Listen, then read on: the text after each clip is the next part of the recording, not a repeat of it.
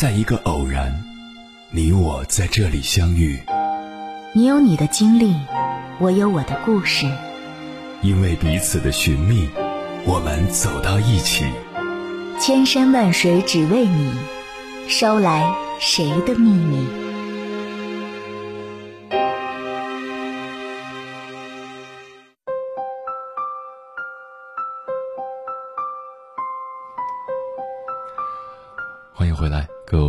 夜行者，这里是正在直播的中国交通广播，千山万水只为你，深夜不孤单。我是迎波，绰号鸭先生。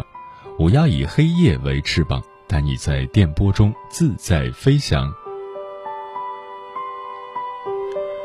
在朋友圈看到一个朋友发了一段视频，视频里是一个中年女人在帮一个老太太洗澡。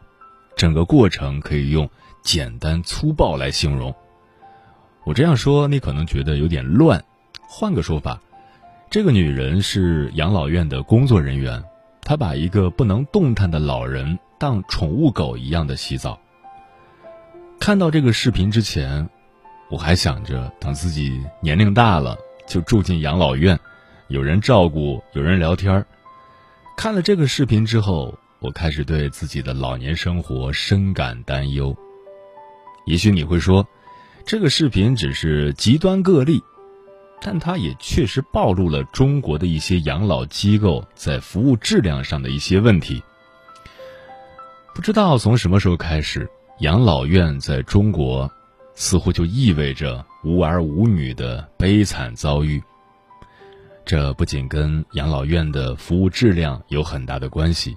也和中国人养儿防老的传统观念密不可分，很多老人不愿住进养老院。但是，当我们老了，走不动了，孩子也忙，不去养老院，我们还能去哪儿呢？也许，我们也可以试试，找自己的朋友一起抱团养老。接下来，千山万水只为你，跟朋友们分享的文章名字叫《广州七闺蜜》。凑四百万同居养老，网友刷屏狂赞，老了就这么度过余生。作者小爱同学。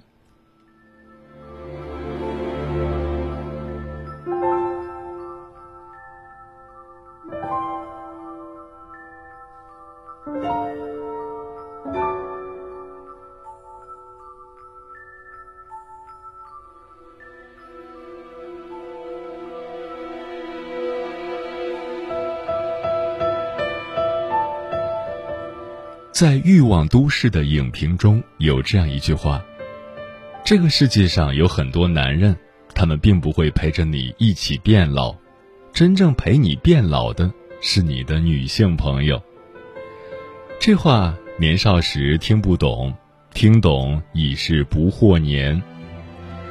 人的一生那么长，兜兜转转，寻寻觅觅，多少人回过头时才发现，心里最想要的。不过是有几个老闺蜜在身边的温暖，有花在眼前的浪漫。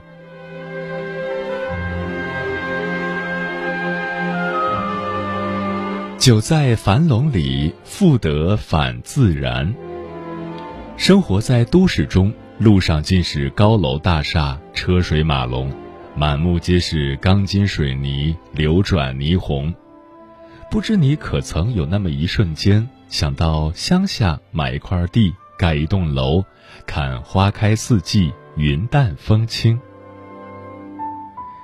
最近被一栋广州郊野的田间别墅惊艳了，建在山脚田间，绿意满盈，白墙带窗，简约宁静，屋里是景，屋外是诗。偶尔约上两三好友，只是静静坐着，时不时闲聊几句。即便是没有喂马劈柴这些诗意的生活，生活其中便觉妙不可言。原来这房子是七零后湖南女生金杜与自己另外六个闺蜜一起花钱改建的。早在十几年前，金度在南方报业工作时，他们就认识了。因为都不是本地人，毕业后留在广州打拼，加上三观相合，聊得来，兴趣爱好又都出奇的一致。从相识到相惜，从八卦到量子力学的探讨，他们彼此照顾，分享着彼此的美好。正值花样年华时，她们很多闺蜜一样，常常畅想，等年纪大了。要找个好山好水的地方一起养老，荒度余生。而弹指一挥间，七个姑娘都陆续步入中年，有人结婚生子，有人开始创业，大家大多离开了原来的工作岗位，还有两个女生搬到了北京生活。大家默默生活，再没有多余心思谈什么。归园田居，直到相识十周年的聚会上，提起年轻时的约定，他们突然意识到，共同养老不用等到二十年后，趁现在有余钱有体力，现在开始准备正好。多数人只是过过嘴瘾，他们卷起袖子就开干。第一步，找地。找房。经过多番往返，几个月后，金度在广州近郊相中了一套三层小别墅。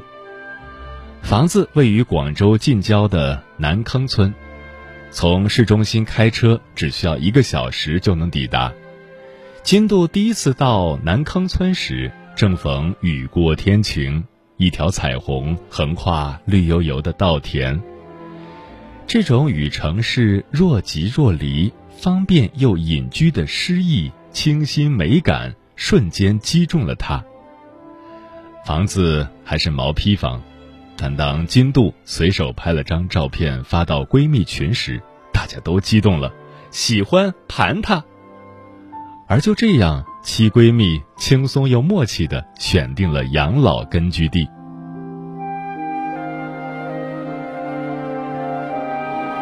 村里有很多老房子，但只有现在的房东愿意把房子长租给他，而房东唯一的要求就是保留原本的罗马柱。金度觉得，既然要保留罗马柱，不如干脆将原本的框架向外延伸一点，设计一个悬挂在稻田里的玻璃屋，恰好把村头的开阔风景尽收眼底。最终，从设计到改造，七百多平米的三层半毛坯房花费四百万，历时近八个月。这素雅的田园别墅一经面世，就惊艳了村民。而这一百分的背后，是金度的用心付出和亲力亲为。光是设计方案，就与设计师沟通了几十次，才最终敲定。风景最好的一楼是公共区域，长桌、沙发、落地窗，正对稻田，置身画中，看云卷云舒，好不舒爽。超大的开放式厨房和长餐桌，正适合大家一起做饭、吃饭、聊天、看书，舒服热闹的老年生活由此展开。二楼以上。是各自独立的十间客房，每间房都有一张超大超软的榻榻米，两面墙都是落地窗，躺在床上就能看到早晨的薄雾和日出。洗手间的瓷砖都是彩色的，有的房间还有玻璃的室外浴缸，可以说考究到每个细节。房间里的很多物件。都是闺蜜们旅行时从世界各地带回来的，比如彩色的地毯、床头柜的小摆件儿，或是跳蚤市场淘回来的老物件儿，比如从山西运送过来的老榆木门，从中山淘来的屋檐瓦片。金度说：“房子里有旧东西，才像一个家。”而这里比想象中的家更令人满意。悬空玻璃房，是大家最喜欢的空间，五十平米左右，三面都是玻璃，站在中间，仿佛处在整片稻田的中心，很是震撼。玻璃房中间挂了一个暖色的吊灯，很多人从村头开车进来，远远的就能看到这个玻璃屋。为了享受于天地间喝茶的畅快，金度在稻田中央做了一个茶席，再用当地的毛竹铺成一条栈道，走在上面，放眼望去是一片清新的田园风光。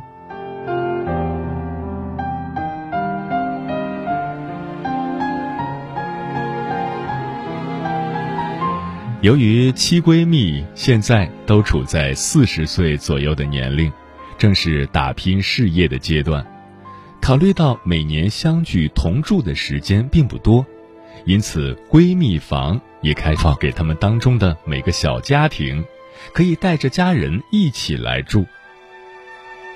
但因为有了这样一个空间，七闺蜜的家人反而熟络起来，联系比以前来得更频密一些。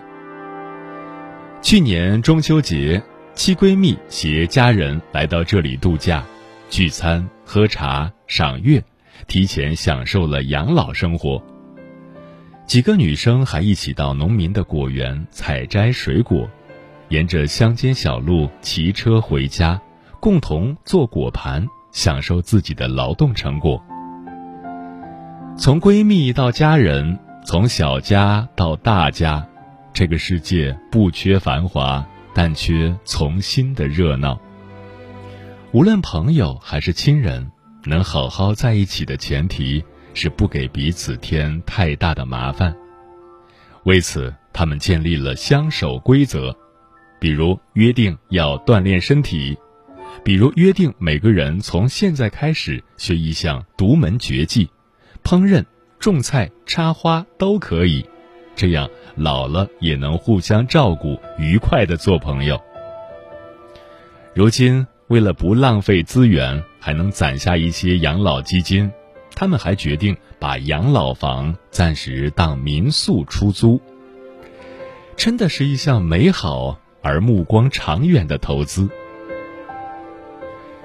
时间给我们最大的馈赠，就是从少女时代一直走到现在，十年了。我们依然在一起，而最美好的老去，莫过造一房终老，携闺蜜们白首。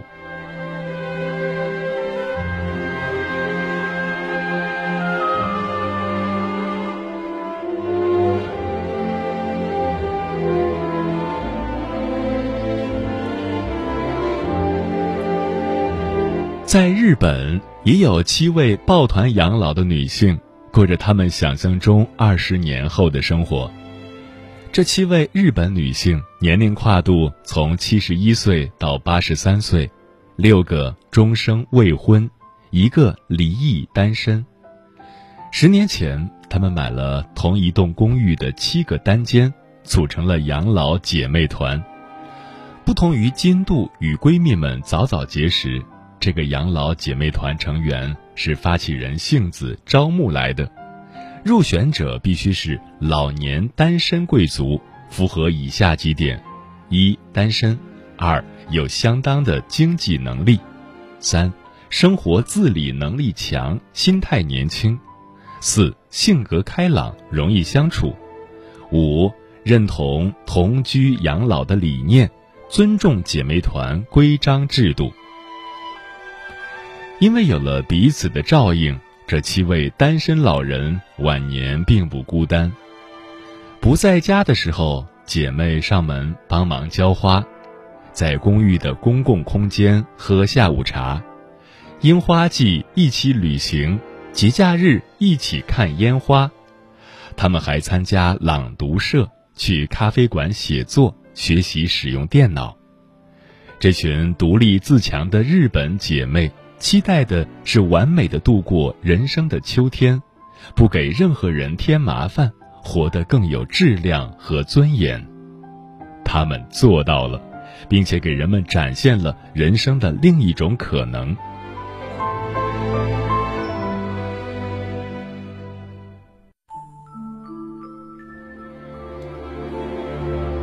孤独老去，多少会让人焦虑，让人怕。我们听惯了那些“不结婚，等你老了怎么办？不生孩子，等你老了以后怎么办？”诸如此类。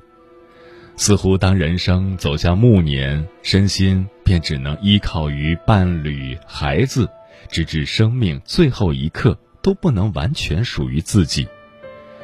但其实老了真的有那么可怕吗？一个作家说：“生命的任何一刻都属于自己。你想活成什么样子？你想去过怎样的人生？甚至等自己老了，去世后的葬礼上，来宾穿什么衣服，自己化什么妆容，决定权都在自己手中。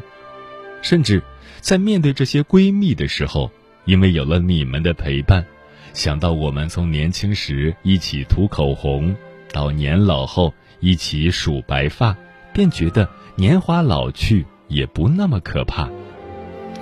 也会去认真的规划暮年，每天依旧可以想着穿什么衣服出门的你，依旧体面。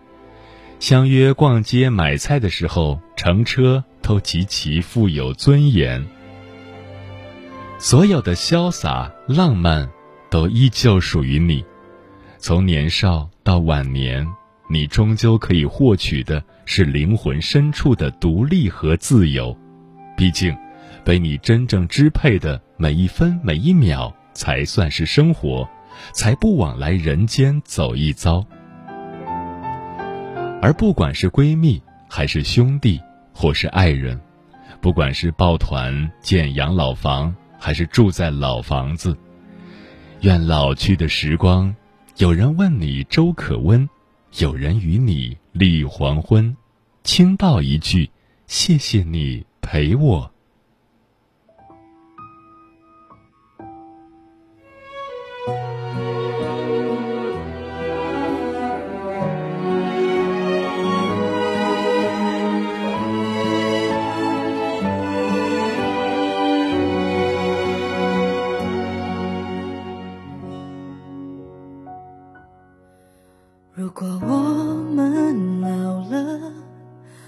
相互搀扶前行，慢慢的变小心翼翼的。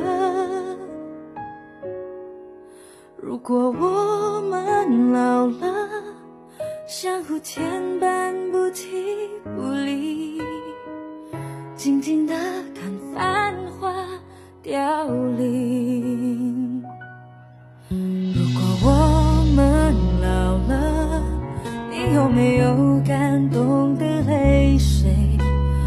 幸福的还是苦涩的回忆？如果我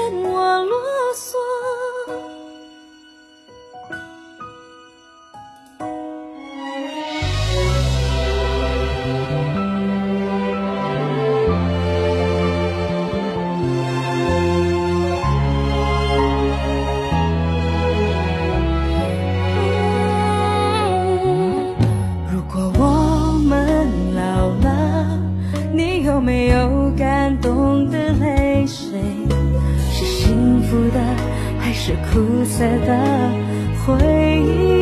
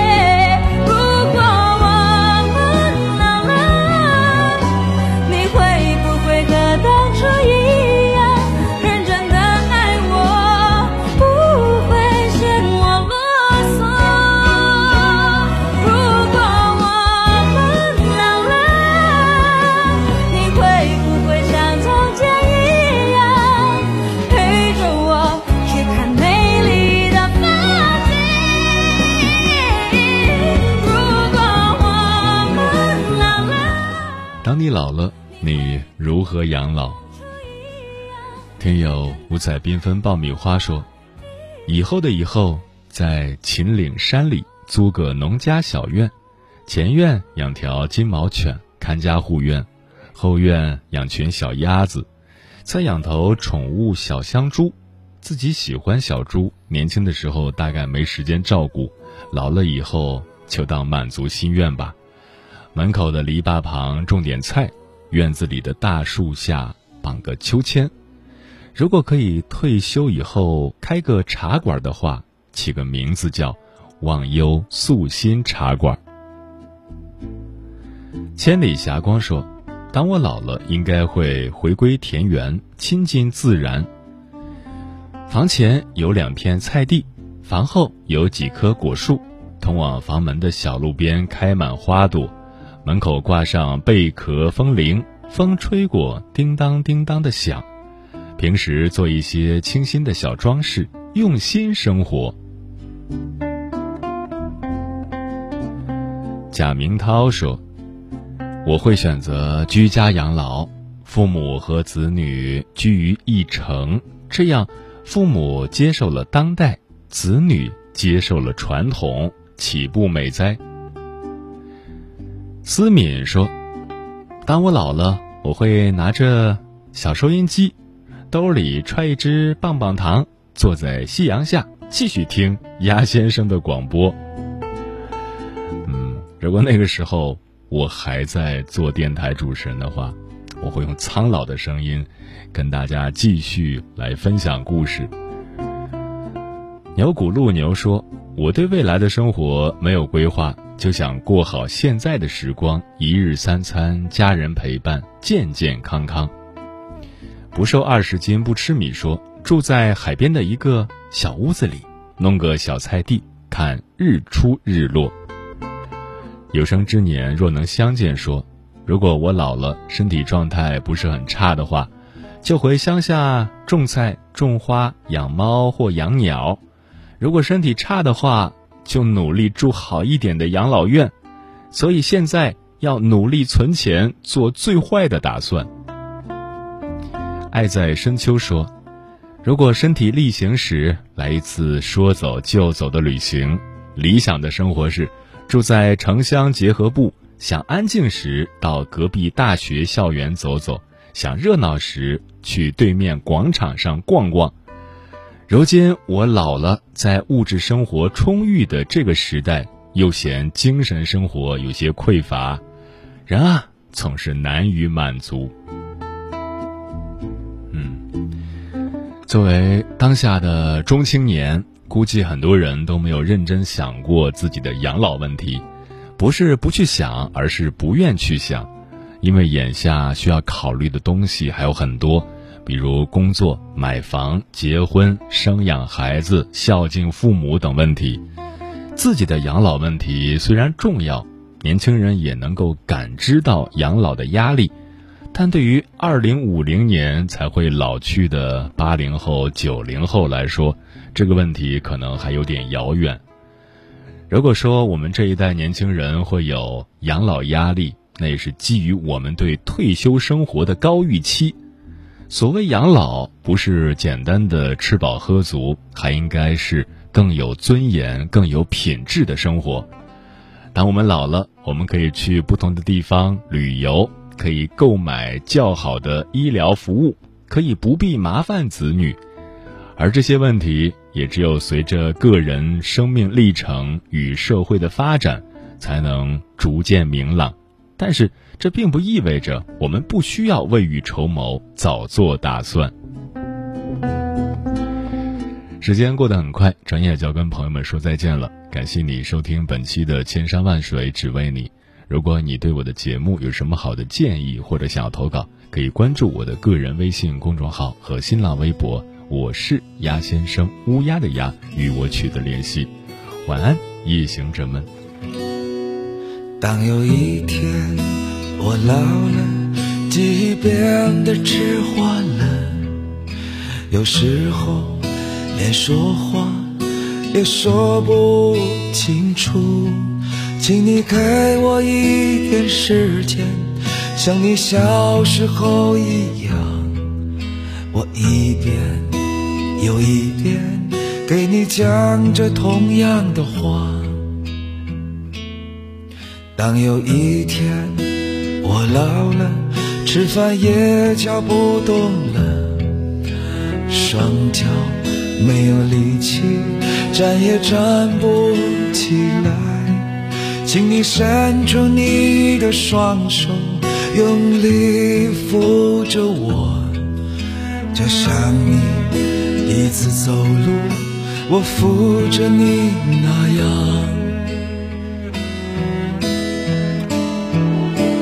就像当初我陪你走上人生的道路，请陪我走完最后的路。就像你。出生时带给我的喜悦，我会给你感激的微笑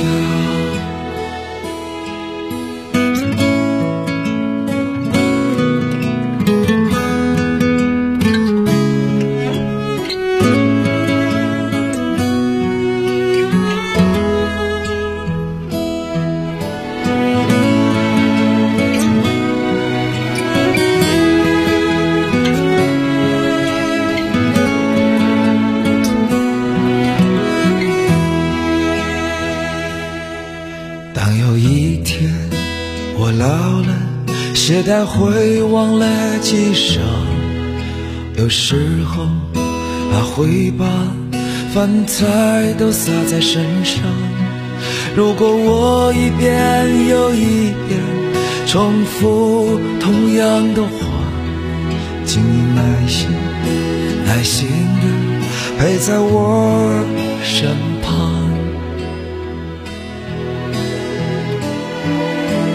就像当初我陪你走上人生的道路，请陪我走完最后的路。就像你出生时带给我的喜悦，我会报以感激的微笑。如果有一天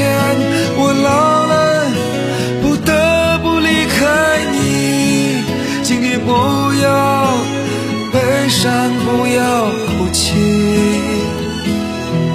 这是一个新的旅程，请给我一些鼓励。只要记住，我是多么的爱你，请你记住。我是多么的爱你。